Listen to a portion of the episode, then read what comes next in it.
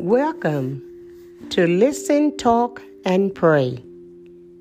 Today's story God is standing by. He will not let you stumble and fall. The one who watches over you will not sleep.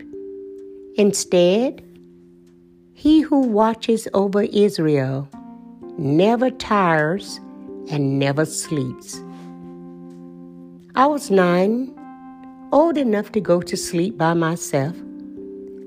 My dad, however, understood how I would get when all the lights were out and the house grew quiet.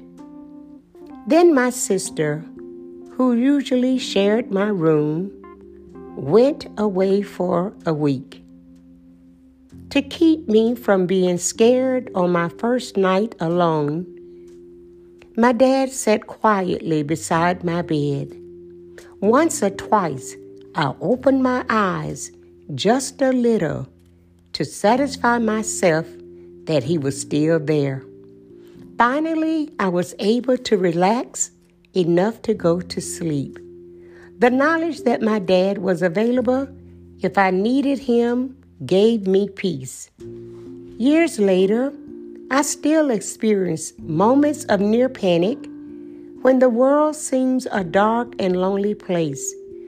Knowing that my Heavenly Father stands nearby, waiting for my call, just like my earthly dad, remains a comfort to me. I close.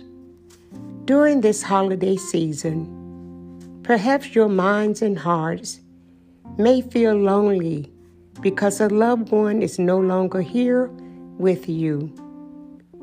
Be encouraged.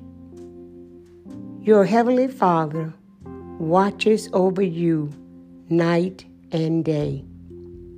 This has been May Godfrey encouraging you to keep growing.